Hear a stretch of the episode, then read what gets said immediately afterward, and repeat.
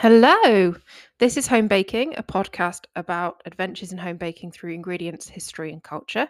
And today I bring you a very special episode all about pavlova.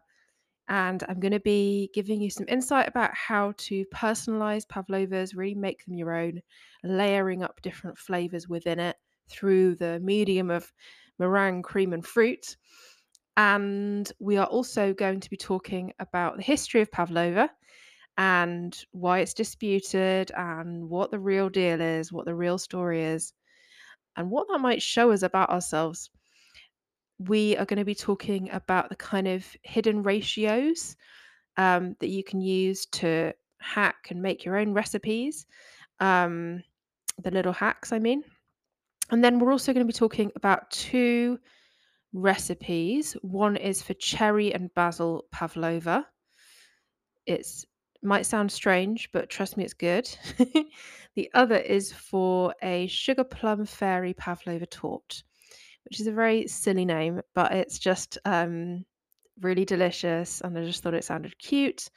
But it's essentially like a cake made with three different three layers of meringue, decorated with some meringue on the outside if you want, and uh, then you layer it up with cream and um, macerated fruit so it's, it's basically a layered pavlova. Um, so that's what we're going to be talking about today, and I can't wait to get started.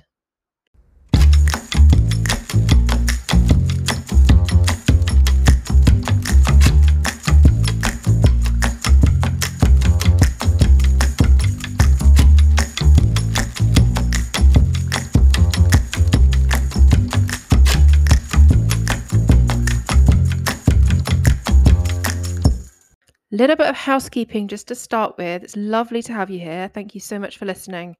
I love talking to you about all things baking. It really makes my day, week, year, whatever, all of the things. And just in case you haven't already, please go and subscribe to the newsletter. It's homebaking.substack.com. And that's where you can find written recipes and you can find some writing that's not ex- an exact transcript of the show, but it kind of has got a bit of a summary there as well. So if you want to just look back at something, uh, then you can go there. Or if you want to, yeah, if you want to make sure you've got all the quantities right of a recipe, that's that's where you need to go. All right. So without further ado, let's talk a little bit about pavlova and its history. So I've called this section Meringue Without Borders The Thorny Origins of Pavlova. Um, and we're going to be talking a bit about Pavlova and its importance in Australia and New Zealand. So, this is a really popular dish in both of those countries.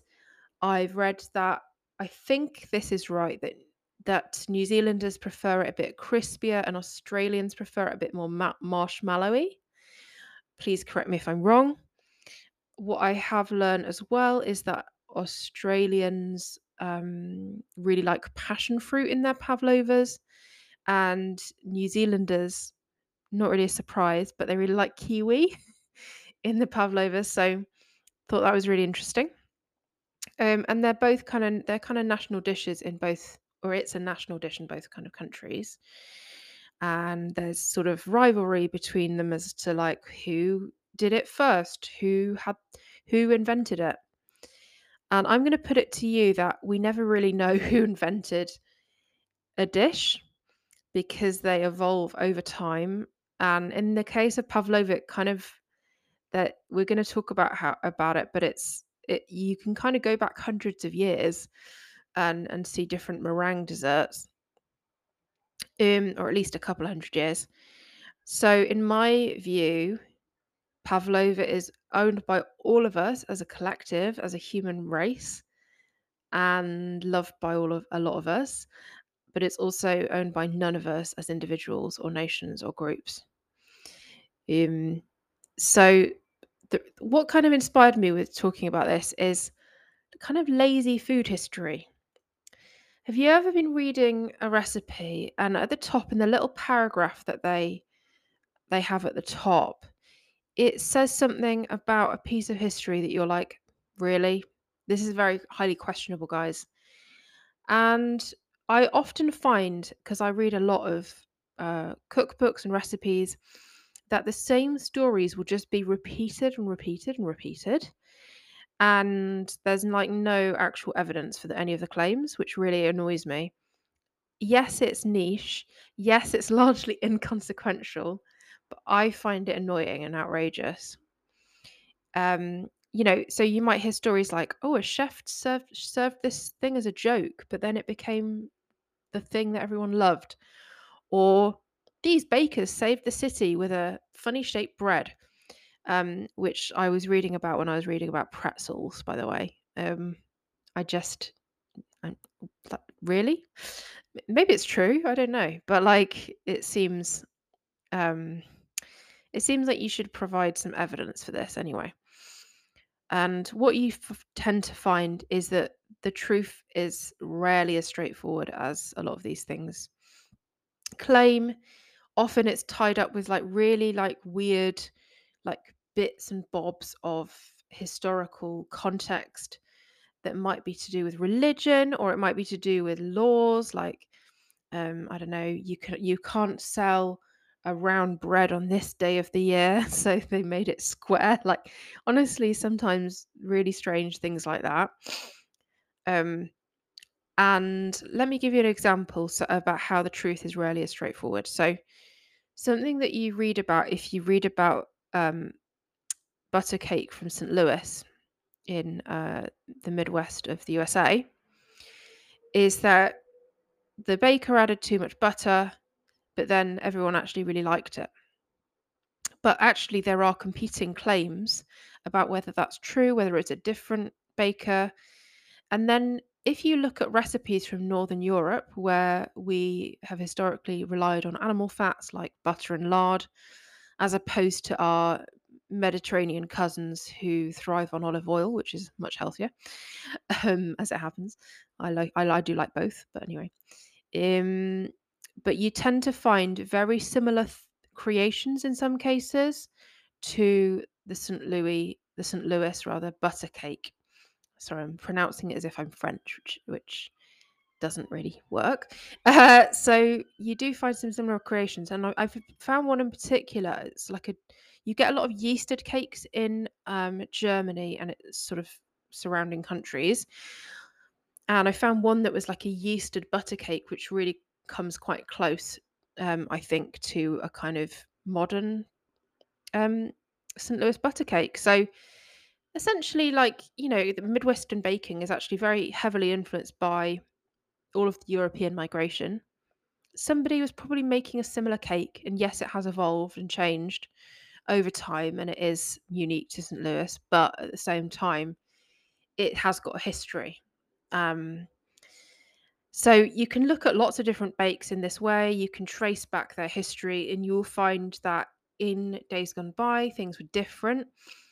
You can look back at mince pies, for example, one of my favorite treats. And a few hundred years ago, um, as I've mentioned before, they contained meat. They were much bigger. Uh, and now you just get these really quite small little treats that have dried fruit, brandy, sometimes nuts in them, and, and suet, either vegetable or it can be beef suet as well. And then another one is you scones used to be made with oats and they are not anymore. I found that quite interesting. They used to be these like large oaty rounds, which makes sense because they're I think their origins are actually Scottish.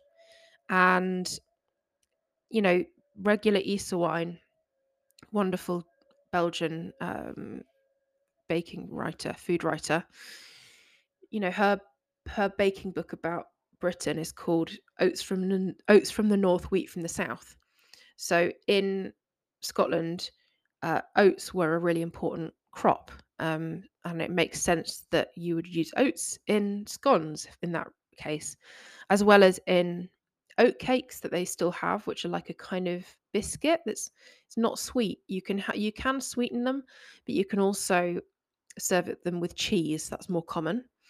Uh, really good with soft cheese. I love that. yeah, so they still have like oaty things today. Um, another example is the is shortbread, another oft, often Scottish treat, uh, but or, or originally Scottish, but potentially again, it's not nothing's originally anything, but like yeah, it's you get a lot of shortbread in Scotland, put it that way, and it's quite an important tradition. But its kind of ancestor was like a hardened, twice baked rusk with much much less butter in it. Um, so yeah, I just find found all of that really really interesting, and was wondering like, why is this? And it got me thinking. Well, a lot of food heritage was never written down, and recipes were passed down orally, often by women as well.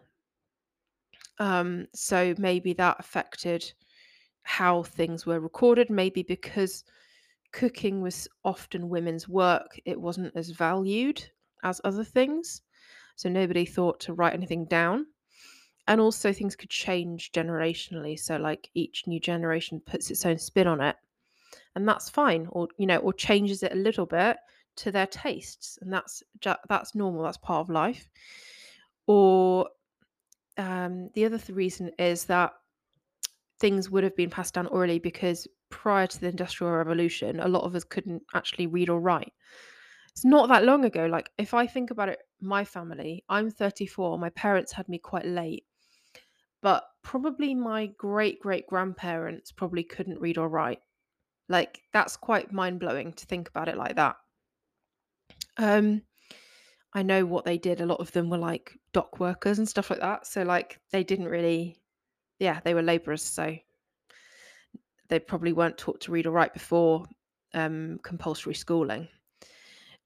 And the other reason I thought maybe things changed so much is things like access to ingredients. So, what we can get hold of changes, um, what we can grow changes with modern farming methods, what we can store and how we store it changes with things like refrigeration, um, how we make things like kitchen technology as well as farming and the techniques that we use you know there's often there's there's always innovation happening in cooking and baking.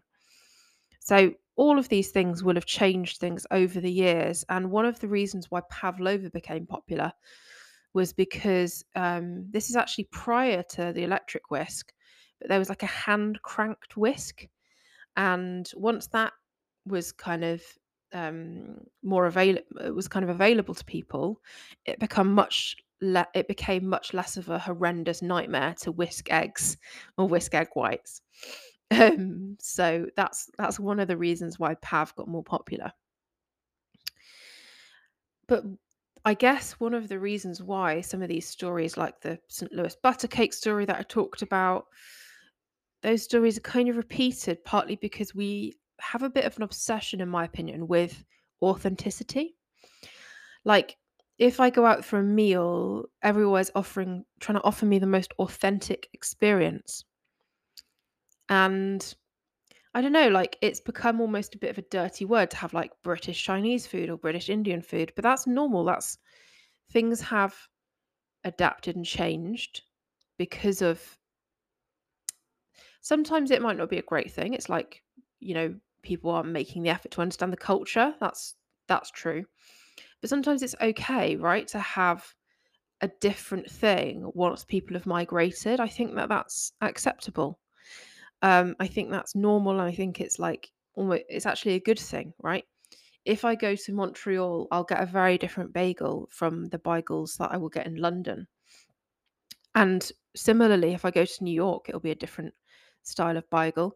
If I go to Eastern Europe, I will find things that are like bagels, but they are but but slightly different, right? So, you know, think about a soft pretzel versus a crunchy hard pretzel. Like the two are barely like related, and like if you think about it, they have very little in common other than the shape. So, I think that it you know it, it can lead to a a whole like whole new worlds of possibilities, which I don't think is a bad thing.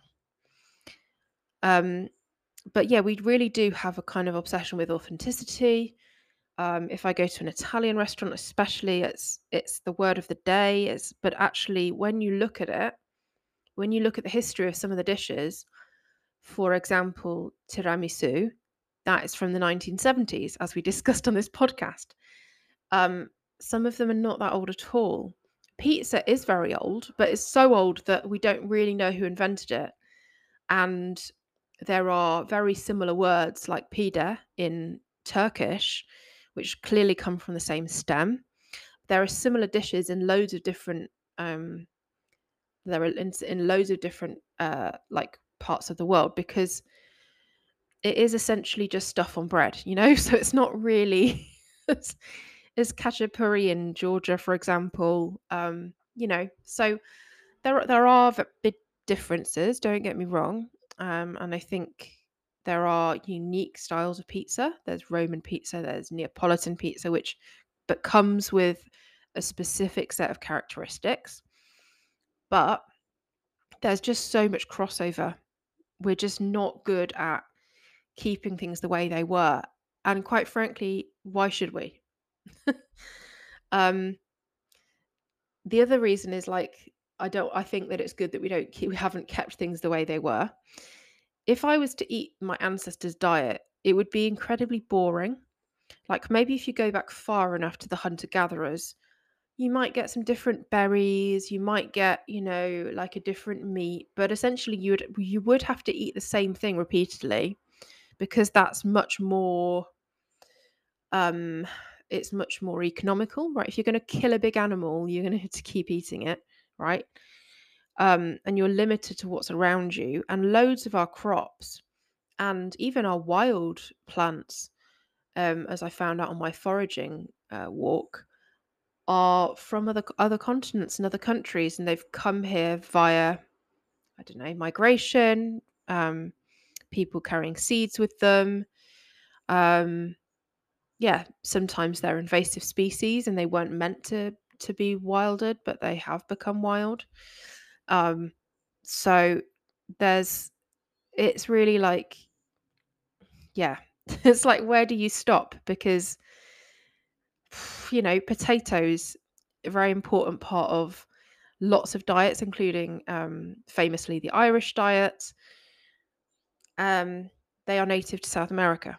It's like where do you, you know, you could trace and trace and trace and trace and trace, and you just eventually you're just like, okay, this doesn't belong to anyone, or, or it belongs to all of us. Um, yeah, so our diet would be very limited my sort of peasant ancestors would have probably eaten bread three times a day, the English ones. Um, very small amount of Scottish ancestry that I would have had, maybe ate oats, like, and then they would have had some root vegetables, you know, maybe some preserves um, year round, and then some fresh fruit or soft fruit rather in the summer, you know. So, really quite a limited diet. And even if you were rich, you probably had quite a limited diet because one of the ways they displayed their wealth was through eating expensive meat and not eating poor people food. So they had really quite a crap diet. Um, you know, as and and that's what that's something we understand today that they didn't have that kind of knowledge about the body then.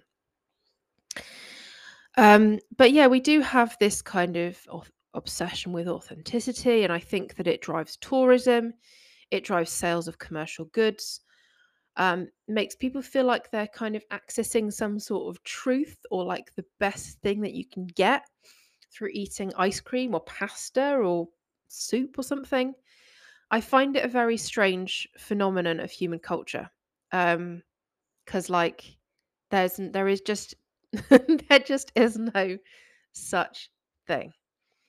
Um, so what does all this have to do with pavlova?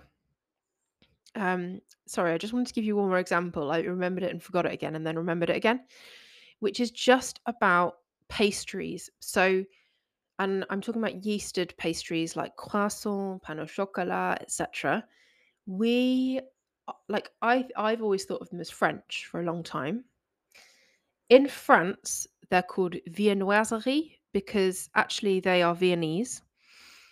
But often we also in English call them Danish pastries.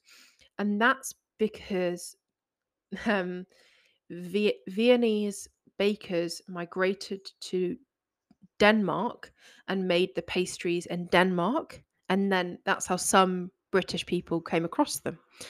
So it's like these pastries have traveled from Vienna to De- Denmark to England to France. So it's like, but obviously they're an incredibly important part of French culture now, you know, as well as uh, Austrian, etc. So, and Danish. And so, yeah. Okay, I'm going to take a breath. Let's talk about pavlova. So, pavlova, it's claimed, it was claimed was named after a Russian ba- ballerina who toured um, Australia and New Zealand in 1926. And it was thought that this maybe was from a, a dessert that was originally had jelly in it, um, which was written down in 1926 in New Zealand. So for a while, Kiwis were sort of saying this was originally ours. But a duo of one Australian and one um, New Zealand New Zealander uh, historians, two historians, did loads and loads of research and found that it has a much, much longer history. And so these historians are called Andrew Paul Wood and Annabelle Utrecht. They're my new heroes. And Utrecht says that she must have looked through at least 20,000 newspapers and at least 10,000 cookbooks. And I am not joking. That's a level of um, obsession that I identify with and aspire to. Um, they also found over 150 recipes for pavlova like desserts, all published before 1926, including one called Strawberries Pavlova from 1911. Not only that, but they also found more than 50 dishes named pavlova sweet, savory, and everything in between, including one that was a, f- a dish involving frog's legs. So she was kind of a celebrity of her day. And I guess, you know, naming a dessert after her um, kind of gave it some glamour.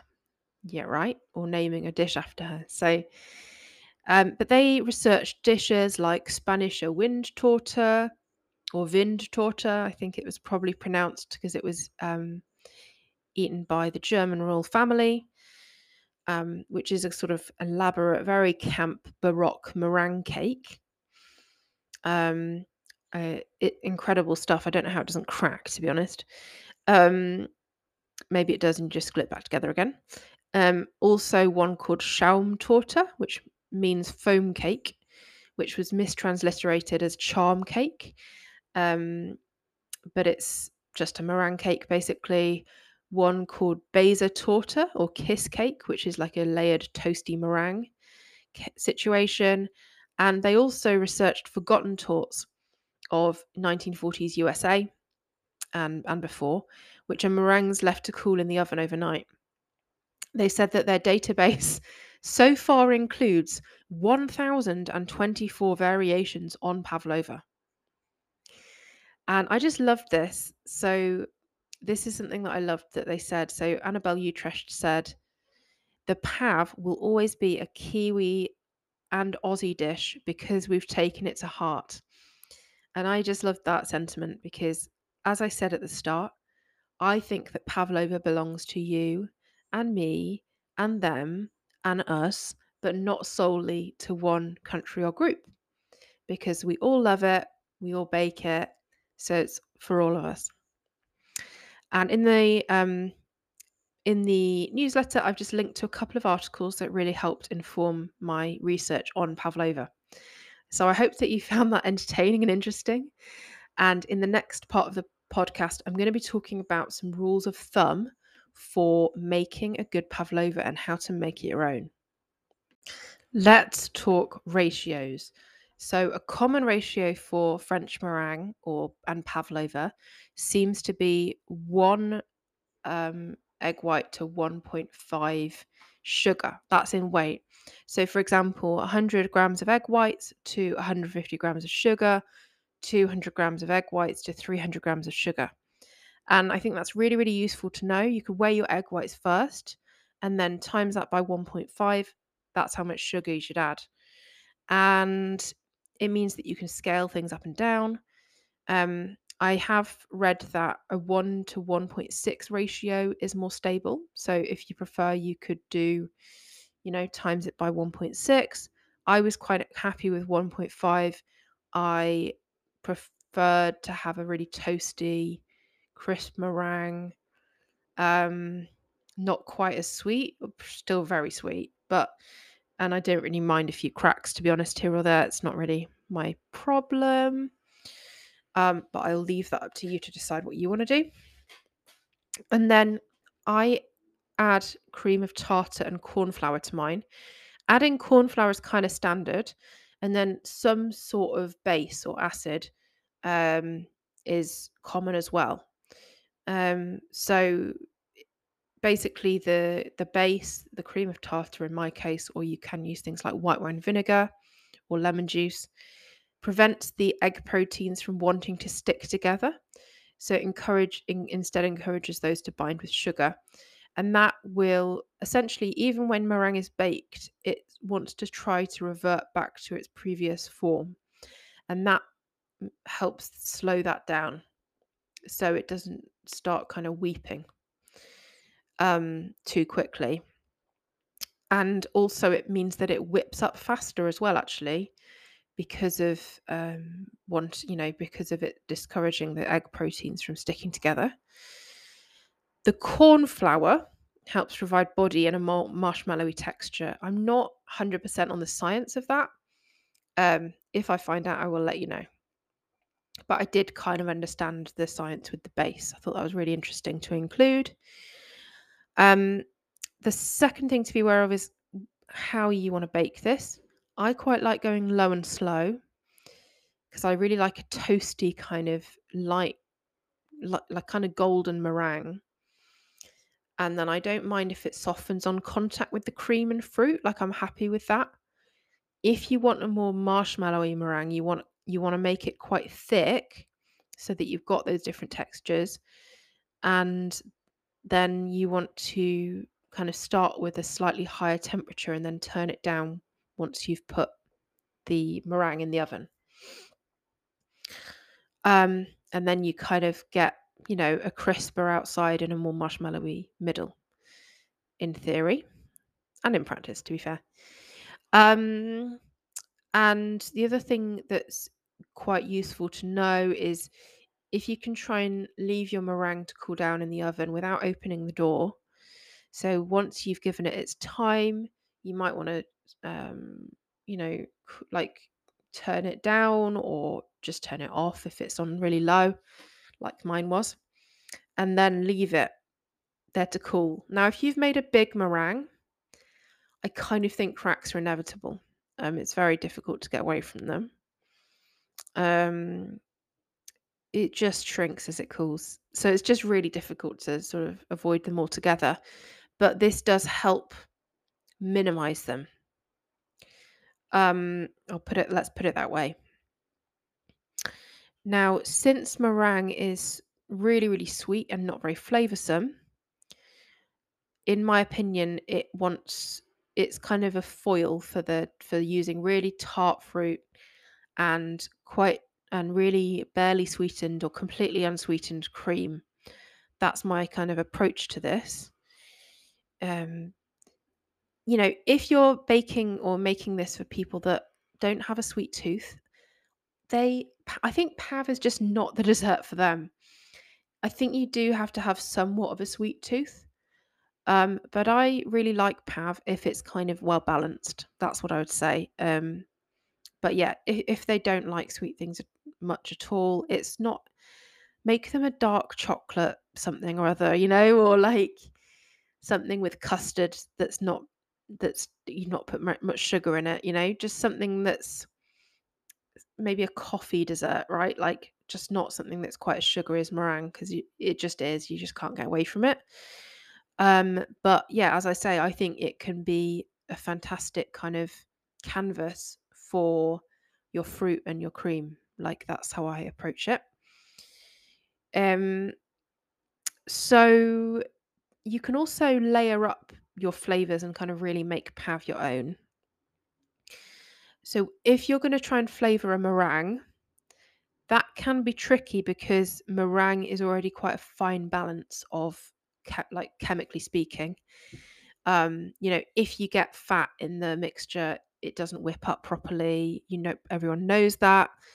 Um, but just adding a large amount of anything is going to really change the chemical structure. So you want to avoid that. So you can add, but you can add things. Add things that are very flavorful in small amounts. Extracts, um, maybe gra- a ground spice like cinnamon or cardamom or ground star anise, maybe rose water. that- That's quite strong. Um, you could also use citrus zest. Zest is obviously so useful in baking because it doesn't change the chemical structures of things very much. Um, you could use freeze dried fruit, which I've seen used quite a lot these days. So if you buy freeze dried fruit, grind them in a food processor, and then you've got this kind of dust, and that can be used in the meringue itself. Um, I've not done that yet, but I think it's a fantastic idea and would probably work a treat. I've linked to a recipe that uses um, freeze dried raspberries in the newsletter. Um, so yeah, you can flavor the meringue as long as you understand what you're doing. You can you can do anything, right? As long as you understand the science of it. Um, you can definitely flavor the cream slightly more easily as well. So you could infuse it with tea. You can infuse it with herbs. Use sparingly. You know, you could stick a rosemary um, sprig in there or I stuck a few leaves of basil in one of the creams that I'm going to be talking about in a sec. Um, you could you can infuse it with thyme. Um, you could also infuse it with whole spices like a cinnamon scroll or a star anise. Um, I don't know what they're called. An anise star, I guess, or a vanilla pod. Um, you can, you know, if you once you've scraped the seeds out, you can just you can actually use the pod as well to flavor things. You could add extracts, um, once again, such as rosewater or vanilla. You could add zest here as well, or in, instead. And finally, you could add liqueur or spirits or a fortified wine. If you are going to add an alcohol, it's not going to whip up as easily. Um, so just that can be nice. Like it's nice to have a soft whip, I think, but you don't want to. You don't want it so soft that it's still just liquid completely, and you've not added any air. So just be aware of that, and just don't add very much. Um, you know, maybe a teaspoon or a tablespoon, like, and then go from there. See how it's going. Um, so my suggestions, you know, Irish cream. I'm not actually a big fan, but a lot of people are. Um, framboise, which is a raspberry liqueur, which I really love. Kirsch cherry liqueur.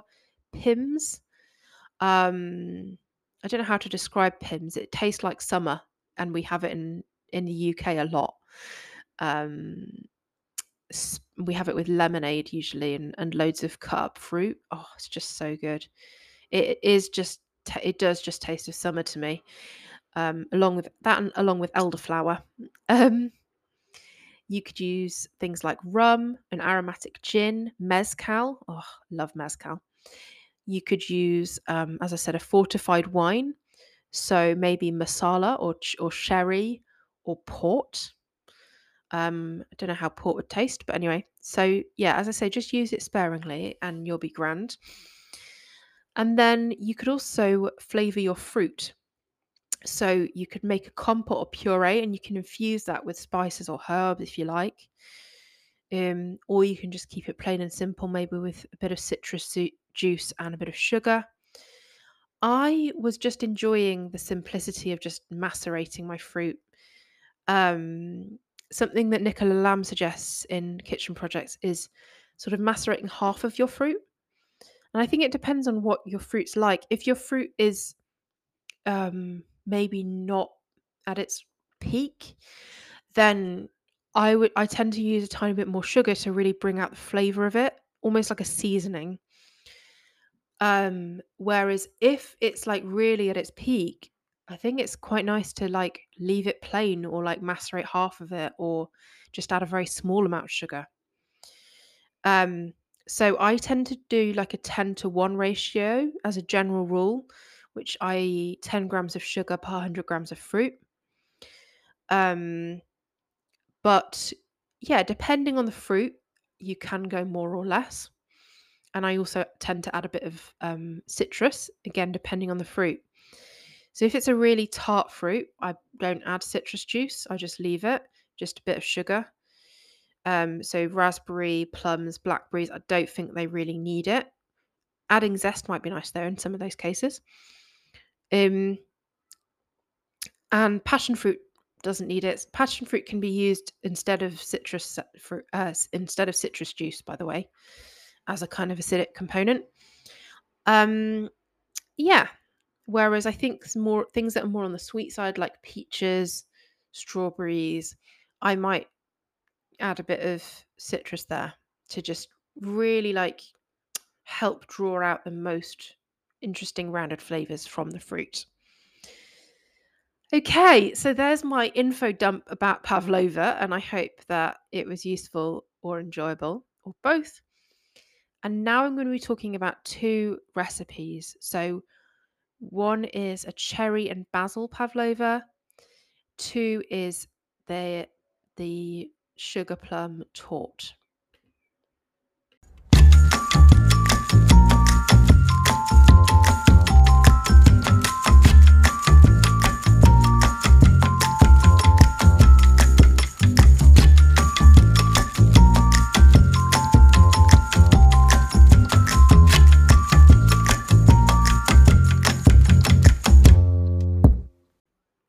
First up, we've got quite a kind of classic pavlova of a cherry and basil pavlova. Not really classic in flavour, but classic in format. So it makes one big pavlova essentially, which serves about six to eight people. And I just, I really like cherries. I'm just enjoying all of the different soft fruit that's in season right now, to be honest. Um, and I'm aware of cherries and basil being paired together in lots of different recipes. It's it's definitely not my original idea. Um, so I saw that uh, Tava, which I was banging on about a while ago for ages and ages, and I'm still reading now, and I'm still enjoying, still baking out of it. Um, if you're not familiar with this, this is a book about Romanian baking by Irina Georgescu, who is a Romanian cook who lives in Wales, uh, in the UK. Uh, she's lovely, and her book is fantastic. And her book won the James B. Beard Media Award in the baking category. So it feels good that the judges, you know, acknowledge my good taste. And I really look forward to be included on panels in the future. Um, I'm joking, but I think it is a really well deserved award. I just love Tava. It's so flipping good. Truly a great book. It's simple but so good. Like, oh, I just I can't get enough of it. Um, so yeah, there's a cake in there that uses cherries and basil, which I might try making at some point. And she says that you can make that same cake with various different soft fruits. So I might have a go. Um, anyway, so let's talk about the ingredients. So we've got 188 grams of caster or superfine sugar. Slightly weird measurement because, you know, it, you tend to measure the sugar based on the egg whites, basically. So um, that's that's the best way to to sort of go. 120 grams of egg whites, which is equivalent to roughly to three UK or EU large egg whites. But I've included the weight so that if you've got eggs of a different size, doesn't matter, you can just weigh your egg whites. You also want a scant t- tablespoon of corn flour and a smidge of cream of tartar. So about an eighth of a teaspoon, or you can go up to a quarter of a teaspoon if you want, um, but don't go too much. And then that's for the meringue. For the cream, I did about 300 milliliters of cream, which is like one US cup plus four tablespoons. Um, and then five basil leaves. Um, you can weigh that as well, by the way. So cream. The only thing that I think is really strongly different is oil because oil is less dense, um, significantly less dense than things that are water based. But um, cream is less dense than milk, which is slightly less dense than water. But in terms of the difference between their weight compared to water, it is not significant enough for you to have to get out a different thing to measure it in. You can just weigh 300 grams of cream and it is very, it's like really close to 300 mil, like honestly. Um, so anyway, that to one side for a second. You want about five basil leaves if you want to infuse the cream with basil. Um, you want a, teaspoon and a half of vanilla extract. I just found that really rounded it out more. The basil on its own was giving me bruschetta, so I found found that I needed that as well. But once I'd had that balance, it was good. And then two tablespoons of icing sugar. Then for the fruit, about 300 grams of soft fruit. I use sweet cherries, but you could use apricots, peaches, strawberries, whatever you like. You could use a mixture. Um, so there's a Nigella recipe where she uses strawberries and passion fruit together, and she kind of macerates the strawberries in passion fruit juice, um, which is really nice. So yeah, definitely feel free to use a combination. Um, you could also use different. Um, you know, you could use mint as well, or instead of uh, basil potentially. Um, you also want 30 grams of caster sugar. Um, so as as I said, it's like a 10 to 1 ratio for me, roughly speaking, but you can you can kind of adapt it towards your tastes um, and to, as to wh- how tart that fruit is as well. Um, and then two teaspoons of lemon or lime juice. And then a garnish, so you could use black pepper. That kind of pairs really well with basil, black pepper, as you probably know. Um, alternatively, you could just use one or two basil leaves that you've that you've torn up or chopped very finely. Um, yeah, or if you're going to use mint, you could use mint, whatever you want to do. So, in terms of how we make this, we infuse our cream. So, we want to place the cream in a small saucepan with our leaves. Um, bring it to a bring it to a simmer, then turn it off. Let it cool in the pan. Um, give it a stir. Remove the basil leaves. Um, transfer it to a bowl. Cover the top of um, the the cream with cling film to help prevent it forming a skin. Um, and then when it's cool enough to put it in the fridge, stick it in the fridge until you're ready to use and whip it up from cold. Then make your meringue. So you want to preheat your oven to 120 degrees C, which is 250 degrees Fahrenheit or 100, 100 C fan. Draw a large circle on baking paper around a sort of nine inch uh, tin. Don't cut the circle out. Place the baking paper on a large baking sheet. Then put your egg whites, cream of tartar, caster sugar or superfine sugar, corn flour or cornstarch. um, same thing, um, just different names for it. Um, but you want the pure starch variety, not something that's like yellow. Um, and a bit of salt, like a pinch, in a stand mixer or a clean large mixing bowl, and use an electric whisk to to whisk that on medium high until it holds stiff peaks, about eight minutes. This is quite an interesting technique. A lot of techniques call for you to um, whisk the egg whites until they're frothy and then gradually add the sugar. This takes a totally different a- approach of just dump it in and whisk it, and it works just as well. Um, so I don't see the problem um, personally. And then once you've got your um, meringue to stiff peaks, you want to use a spatula to just dollop that onto the middle of the circle and then use an offset spatula to spread it out gently into the circle. Fashion a large dip in the middle where you can pile your fruit and cream once you've baked it and cooled it. And then bake your meringue for about 90 minutes. Turn the oven off and leave it to cool for a few hours to prevent cracking. It will probably crack a bit because it's a big meringue, but it'll help it prevent cracking if you cool it very gradually. Um, then prepare your fruit by pitting or hulling as necessary, slicing it into chunks if you need to do that. Um, I just halved my cherries and pitted them. Strawberries, I might do in quarters if they're very large ones, but I might do them in halves if they're small. I will you could even do a range of sizes. It doesn't actually matter because you're not it's just about how it eats and what you want out of that, right? If you want big chunks or not. Um it's not um kind of going to affect anything because you're not baking them. Um and then you want to just mix that with the sugar and the lemon juice if you're using it and set that aside. Then whip your cream once it's really cold with your icing sugar and vanilla to soft peaks. And then to assemble, you simply spread your cream on the meringue and then your fruit on top and garnish it at the last minute. And that's it. That's your pav. Very, very simple, delicious, wonderful treat. Okay, so next up we've got our sugar plum fairy pavlova torte. I called it that because it's extremely camp.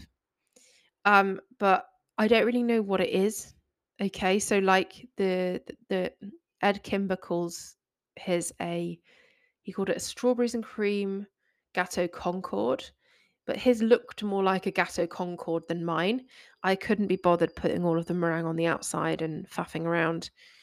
I'm just not that style of baker. I admire people who are, but it's just not my it's not for me. um so for me, it was just three layers and then a few bits that I just stuck on the side, uh, very non-artistically. Um, but yeah, Gateau Concorde is normally a chocolate thing, by the way. So, um, so it's not technically a Gateau Concorde. Is it a Spanish torta? No, not really, because it's not fancy enough. Um, is it a la- is it a layered pavlova? That's probably what it is. But whatever it is, it's very nice and I very much enjoyed it, and you will too. Um, so I changed it up a bit. I used the base recipe from Edd Kimber, but I changed it up a bit because I've simplified it. I've not like done anything with the fruit other than just macerating them. Whereas he made a sort of um compote thing. Um I used less sugar in the fruit. I used a different fruit. I used plum rather than strawberries. That is why I feel comfortable saying this is kind of my recipe. Because really, all I've kept, to be honest, is the meringue. Um, and I did my own thing kind of with the cream as well. So I used a slightly different ratio of cream. Um, but yeah, you know, other than that, it's the same. um, so it makes one torte, which serves about 10 to 12 people. So for our ingredients, for our meringues, we want six UK or EU large egg whites, which is 240 to 250 grams. Um, 375 grams of caster or superfine sugar.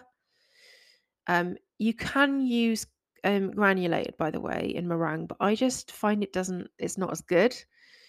Um, you can also make your own superfine sugar by just pulsing it a few times in a food processor um, from granulated. It's up to you. You can absolutely make meringue with granulated. It's not a problem, but I just I think it's just easier to use uh, superfine. It just dissolves quicker, basically. Um, where was I? Yeah, so we've got um, blah blah blah. We want a quarter of a teaspoon of cream of tartar, a small pinch of salt, and one and a half tablespoons of corn flour. For our cream, 500 mils of double cream, two teaspoons of vanilla extract. That could be mils or grams, by the way, of cream. Two teaspoons of vanilla extract, bean paste, or sugar. One to two tablespoons of icing sugar. Really, not very much. Um, and then a small pinch of salt. Okay, and then for our fruit, we want about 400 grams of fruit, which is about half a pound, just under half a pound. And it could be plums, raspberries, blackberries, anything with good acidity. Um, and you can also mix mix and match fruits as well. So I've seen an uh, an Ottolenghi meringue roulade where he does, or they do, because I don't think it's just him. Um, but yeah, the Ottolenghi team design made one where it was with peach and blackberry, which sounds really intriguing. So you could definitely, you know, mix it up, make it your own, do, try some interesting combinations. And then also, uh, if you want to garnish it with a few with a few sprigs of thyme or a little bit of mint. If you're using something with larger leaves, you'll want to chop it finely. If you're using something with small leaves, you could just pick them off. And I've included this because I really, really like the combination of plum with thyme. But I also think it goes well with peach as well, thyme. Like it goes well with a lot of different of those types of soft fruit. Nectarine, it goes well with nectarine. Apricots, it goes well with. It goes well with blackberries as well. And I, I think mint goes really well with raspberries, strawberries, passion fruit, and kiwis. So it's quite nice little kind of herby lift to just garnish it with something at the end. So to make your meringue, you want to again preheat your oven to 120C, 250 Fahrenheit, or 100, 100C fan. Draw three 8 inch circles on parchment paper. You could use um, instead 8 inch cake tins, but what I found was that they wanted to stick to the sides. So I feel like if you have baking spray, that's where you want to use your baking spray. I don't have it because it's not common in this country. Um, one problem with the circles on baking sheets was I found my oven was not big enough for this job. Um, so yeah, it's slightly tricky, but you either want three eight inch circles or you can use cake tins if you spray them with baking spray. Um, so it's yeah, it's it's fine. Um, and then yeah, you want to whisk everything together as before to make your meringue. Then spread it onto the circles. You could pipe it, but I thought spreading it actually worked better to cohere it together. And then if you've got any leftover meringue, you can make some little blobs or lines um, on the edges of the baking sheets. Not edges, but like away from the circles. And you can use those to sort of decorate at the end if you want. Um, and then bake that for 90 minutes, switch the oven off, leave it to cool overnight or at least for a few hours. And you can store your meringue ahead of time as well. I should have mentioned that earlier. Like, it depends on how humid the environment is. If it's really humid, they won't last at all, not very long, but they can last up to a week um, in a in a sort of airtight container. Once you've made your meringue, you can prepare your fruit. Mix your fruit, caster sugar, and lemon juice. If using, leave to stand. Um, and then prepare your cream. Whisk your cream with vanilla, sugar, and salt until holding soft peaks, or maybe less than that, but until you've whipped a decent amount of air into it. And then you want to layer up your dessert. Okay, so start with a little bit, a little dab of cream just to stick the meringue down onto the plate or serving platter. Then put a, a la- one of your layers of meringue, dollop some cream and spread it around. Then your fruit, spread that around or dollop it in. Dot, dot it all over, you know, so you've got a nice spread. And then you layer it up again meringue, cream, fruit, and then again meringue, cream, fruit. Um, and that's your top. And then add any little garnishes if you want, you know, could be black pepper, it could be um, the herbs I talked about. And then, crucially, I should have said this before. So, actually, before you garnish it, this is a crucial step. Leave that in the fridge for about four hours. And what happens is you get all of these wonderful different textures of meringue. So, the meringue doesn't actually weep that much because fridges, I don't know if you know this, but fridges are very dry environments.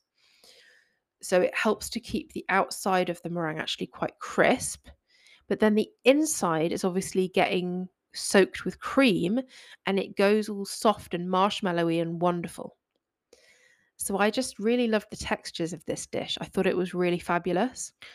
And I look forward to hopefully making it again. My partner has asked for a pavlova for her birthday, which is in a couple of weeks. So I've given her 24 different options in total because I've given her four different formats or styles of, of pavlova. So, does she want a meringue roulade? Does she want a torte um, with layers? Does she just want a massive meringue? Does she want like little mini ones so we can all have our own little meringue? And then then I've given her six different flavoring options as well. So I've like, do you want blueberry and lemongrass? Do you want strawberry and rose? Um, do you want, I don't know, like, what was it? Peach and blackberry, like the Ottolenghi one. Um, I've given her six different flavoring options. So I'll let you know what she chooses. Maybe she'll go for something completely different. But yeah, so in total, that's 24 options because it's four times six, four different formats, six different flavorings. I always like need a spreadsheet um, when I plan people's birthday cakes. It's absurd. So yeah, I really look forward to that. I think I'm kind of jealous of her because her birthday is in is at the start of July when there's so much lovely stuff in season. Mine is in January and it's like everyone's poor because it's towards the end of January before anyone's had been paid and it's just been Christmas. No one's got any money. No one wants to go out. Everyone's miserable. It's still really dark. Very little is in season. Maybe blood oranges. That's about it. So it's just like, or maybe some forced rhubarb, but that's more February. So it's just really like, I don't enjoy having a January birthday, put it that way. And I'm slightly jealous, but it's wonderful that I now get to bake for her and celebrate her during summer. So that's so that's a positive. Okay, I think I've banged on plenty for this episode. Um, so all that's left for me to talk about is what is coming up next.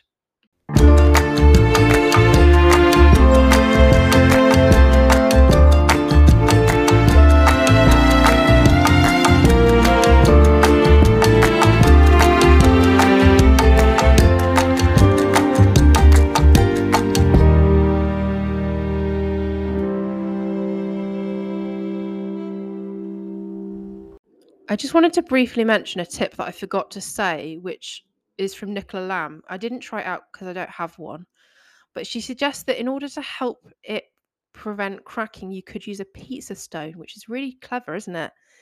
So I think the idea of using something that cools down quickly near, you know, near your pavlova, or you could just reduce the heat gradually in the oven. Just, you know, I think to an extent, as I said, I think cracks are sometimes inevitable to an extent, and you're we really we're trying to minimize them rather than just like um completely remove them. Um, because I think that's part of the joy of a meringue as well, is that it is so it is such a interesting texture and it is so light.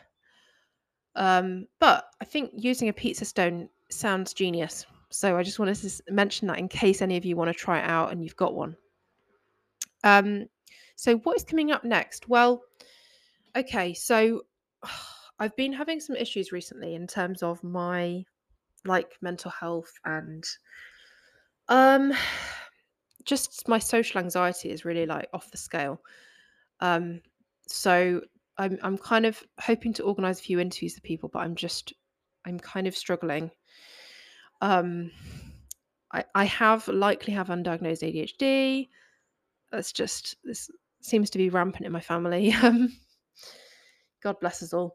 And um, so I think organizing things, and then on top of that, having social anxiety, which I've had for for about eight years.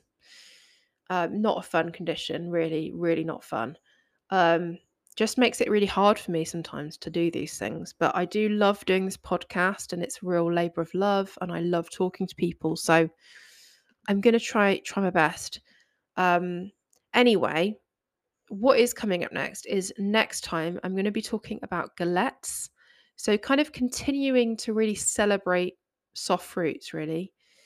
Um, but yeah, I'm going to be talking about what I like about galettes, g- good pastry recipe um, for really crispy, flaky pastry, how much fruit to use. Got a bit of a rant on that one, I'm afraid. Um, yeah, and what how you can kind of make it your own, interesting flavor combinations, etc. So yeah, next up we have got galettes. Um, so I will see you or talk to you in two weeks. Hope everything's okay where you are. Take care. Happy baking. Yeah, see you soon. Bye.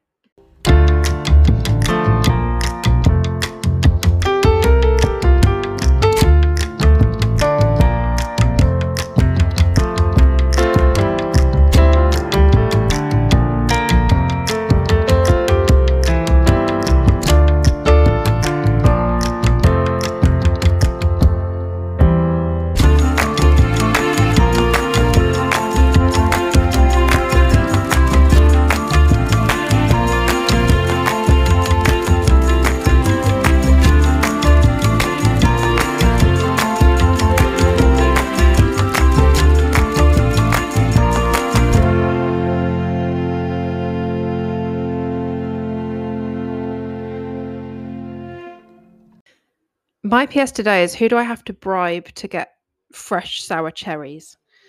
I know that they are commonly grown in Turkey and I live in a Turkish area, but I cannot find them anywhere.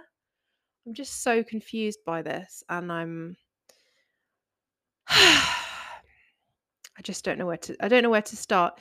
I've seen frozen ones in a big supermarket, but I don't know how good they are. I just I want to I've never tried I've never had one fresh.